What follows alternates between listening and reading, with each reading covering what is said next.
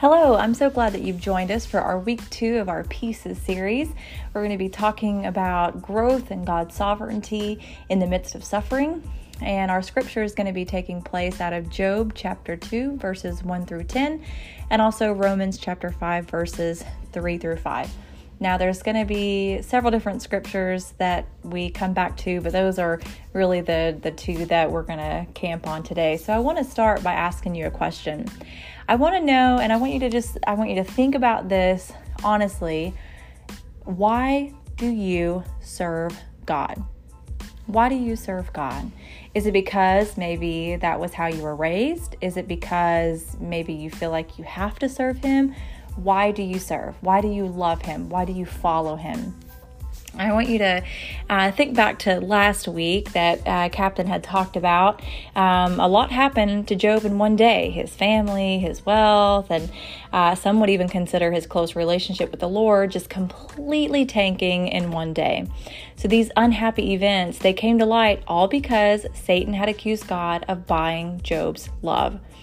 Uh, the writings say, in essence, the devil told God the only reason Job, or anyone else for that matter, believed was because God blessed his life. So take away the blessings, and Job and everyone else who claims to love God will curse him rather than sing his praises. So this forces us to ask ourselves, why do I serve God? If the blessings dried up and life took a hard turn for the worse, what would happen to our faith? This was more than just a thought for Job as he realized in an instant that everything was taken away. And uh, I want to share with you um, kind of a funny illustration, but, um, and of course, you know, me being female, I love the whole romance movies and things like that. Uh, so I want to share with you an illustration from a movie called Never Been Kissed. So, if you've ever seen this movie, it's pretty much like you find. Um, kind of like imagine watching a movie where you find the antagonist uh, setting a trap and you begin getting nervous as the protagonist starts to fall right into the trap.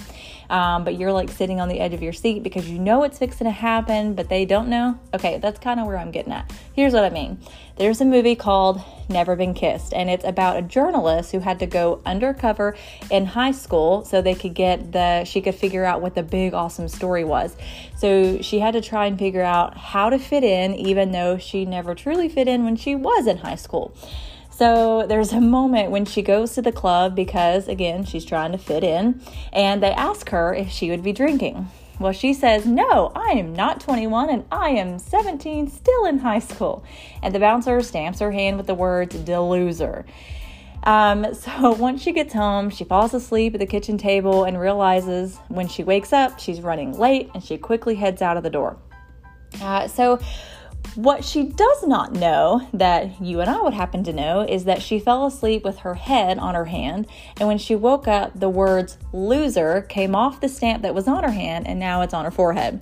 So she walks into school with this amazing confidence, and she's saying hi to everybody, and she's waving, and then people start calling her loser. And then you slowly start to see, actually, very quickly, you start to see her confidence fade. And then shortly she has a breakdown and realizes the stamp came off on her head.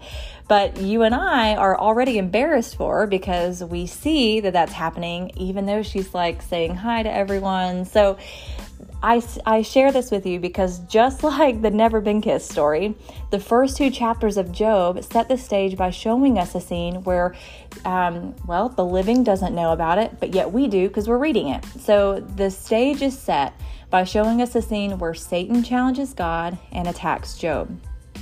So, this helps us to understand the story in a way that, like I've already said, those that are living, they can't really understand.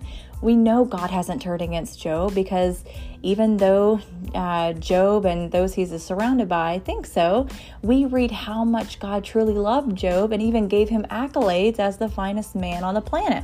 We also know this whole thing that happens next or happens because of the deceiver himself. So, this inside knowledge that you and I get to read allows us to make sense of what happens next. So, I'm going to begin by reading Job chapter 2, verses 1 through 10, and this is going to be in the New International Version. On another day, the angels came to present themselves before the Lord. And Satan also came with them to present himself before him. And the Lord said to Satan, Where have you come from? Satan answered the Lord, From roaming throughout the earth, going back and forth on it. Then the Lord said to Satan, Have you considered my servant Job? There is no one on earth like him. He is blameless and upright, a man who fears God and shuns evil, and he still maintains his integrity, though you incited me against him to ruin him without any reason. Skin for skin, Satan replied. A man will give all he has for his own life. But now stretch out your hand and strike his flesh and bones, and he will surely curse you to your face. The Lord said to Satan, Very well then, he is in your hands, but you must spare his life. So Satan went out from the presence of the Lord and afflicted Job with painful sores from the soles of his feet to the crown of his head. Then Job took a piece of broken pottery and scraped himself with it as he sat among the ashes. His wife said to him, Are you still maintaining your integrity? Curse God and die. He replied, You are talking like a foolish woman. Shall we accept good from God and not trouble? In all this, Job did not sin in what he said. And praise the Lord, he actually still lived because he said that to his wife. I mean, come on. So, last week you um, heard Captain talk about the first test that Satan had done to try to get Job to denounce his love for the Lord. Well, here we find ourselves seeing Job encounter his second test by being plagued with sores or bumps or boils uh, from his head to his toe.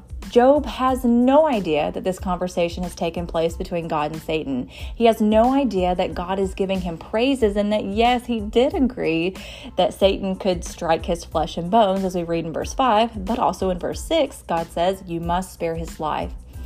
James, um, in chapter 1, verses 2 through 4 on the ESV, it says, Count it all joy, my brothers, when you meet trials of various kinds, for you know that the testing of your faith produces steadfastness. And let steadfastness have its full effect, that you may be perfect and complete, lacking in nothing. God knew the character of Job. He knew the faithfulness and steadfastness of Job, which is why I honestly believe he agreed to let Satan go on about his schemes. He knew that Satan would continue to say, Job is only following you because of your blessing. And yet, God knew Job more than anyone else. Why? He created him. He knew, just like it says in Psalm 139, his coming is going when he sits, when he stands, his everything. He knows Job. So, God, He is completely good. He's eternally good. He was willing to go along with Satan because He knew the eventual outcome of Job's story. God cannot be fooled by Satan. In his book, A Million Miles in a Thousand Years, Donald Miller says, Somehow we realize that great stories are told in conflict, but we are unwilling to embrace the potential greatness of the story we are actually in. We think God is unjust rather than a master storyteller. And you know, sometimes suffering doesn't make sense to us. It is within suffering where we find God's purpose. You know, when people come to know Christ, they believe, some believe, that God protects them from trouble. So when trouble comes knocking on their door, so to speak, they question who God is, His goodness, His justice. So, the message of Job is that you should not give up on God because you have bad experiences or bad life challenges or you come across a fork in the road uh, or a rock in a hard place. The NIV Study Bible says this Faith in God does not guarantee personal prosperity, and lack of faith does not guarantee troubles in this life. If this were so, people would believe in God simply to get rich. God is capable of rescuing us from suffering, but if we always knew why we were suffering, our faith would have no room to grow. Suffering's hard, we don't like it, it can be very miserable. However, suffering produces perseverance. Romans chapter 5 verses 3 through 5 says this, not only so, but we also rejoice in our sufferings because we know that suffering produces perseverance. Perseverance, character, and character hope. And hope does not disappoint us because God has poured out his love into our hearts by the Holy Spirit, whom he has given us. So think back to the first century Christians. Suffering was more of a rule than the exception. Paul tells us that in the future we will become, but until then we must overcome. This means that Yes, we are going to experience difficulties, and those difficulties, if we allow it, will help us to grow. We can rejoice in suffering not because we like pain, obviously, or deny its tragedy, but because we know God is using life's difficulties and Satan's attacks to build our character. He wants us to take those problems and life challenges to Him. The NIV Study Bible says the problems that we run into will develop our perseverance, which in turn will strengthen our character, deepen our trust in God, and give us greater confidence about the future. And I want you to think back to the scripture and I know I made light of it a while ago, but when Job had said, when his wife had said that about, you know, are you still holding on to your integrity? Turn from God. And he, the reason why he defended God is because he truly knew God. Just as God knew Job and knew his heart and knew his character, God, the same thing can be said about Job. Job spent time with God, he sought after God, he prayed, he knew who this God was. It wasn't just about the blessings that God has given him. Job had sought after who God was.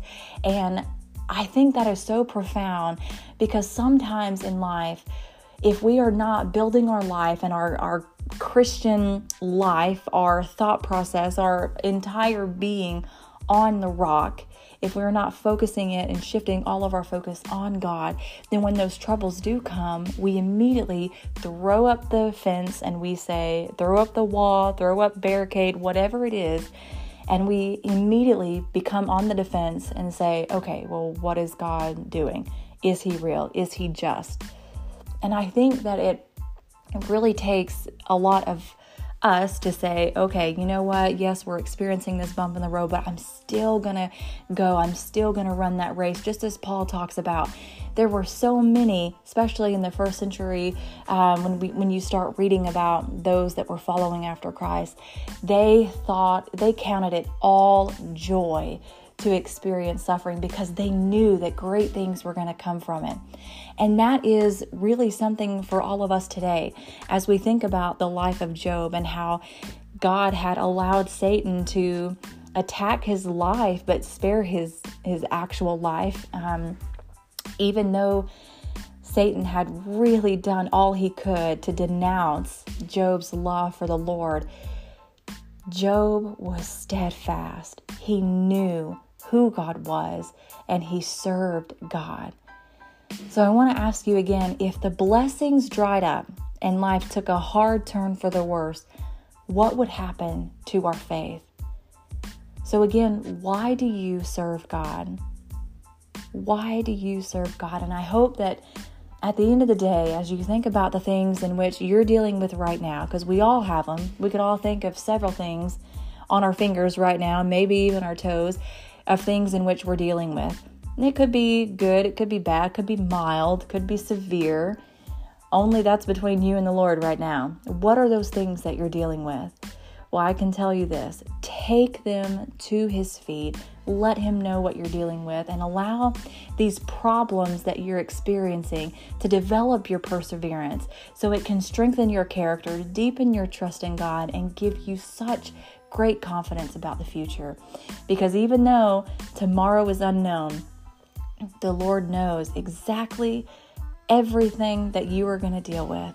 And in this life, take those things, take those challenges to the Lord, and know that He is with you and that He is fighting those fights. And that as we keep turning towards Him, we will get that great confidence about the future and our character will be strengthened. And may you have that deep trust in God and knowing that although tomorrow is unknown, we know who holds the future, and that's God. So I hope that today that you can say I serve God because of his faithfulness, because of his love, because of what he's done for me. That life, uh, that blood that was spilt on the cross so that you and I may live and may be free. Go in peace today, my friends. And as you start to pick up the pieces of things that seem to break all around you, know that the God is with you and that He sees what you're dealing with. Give them to Him and know that He's going to take good care of you. God bless you this day. And we hope that you'll join us next week for week three of Pieces.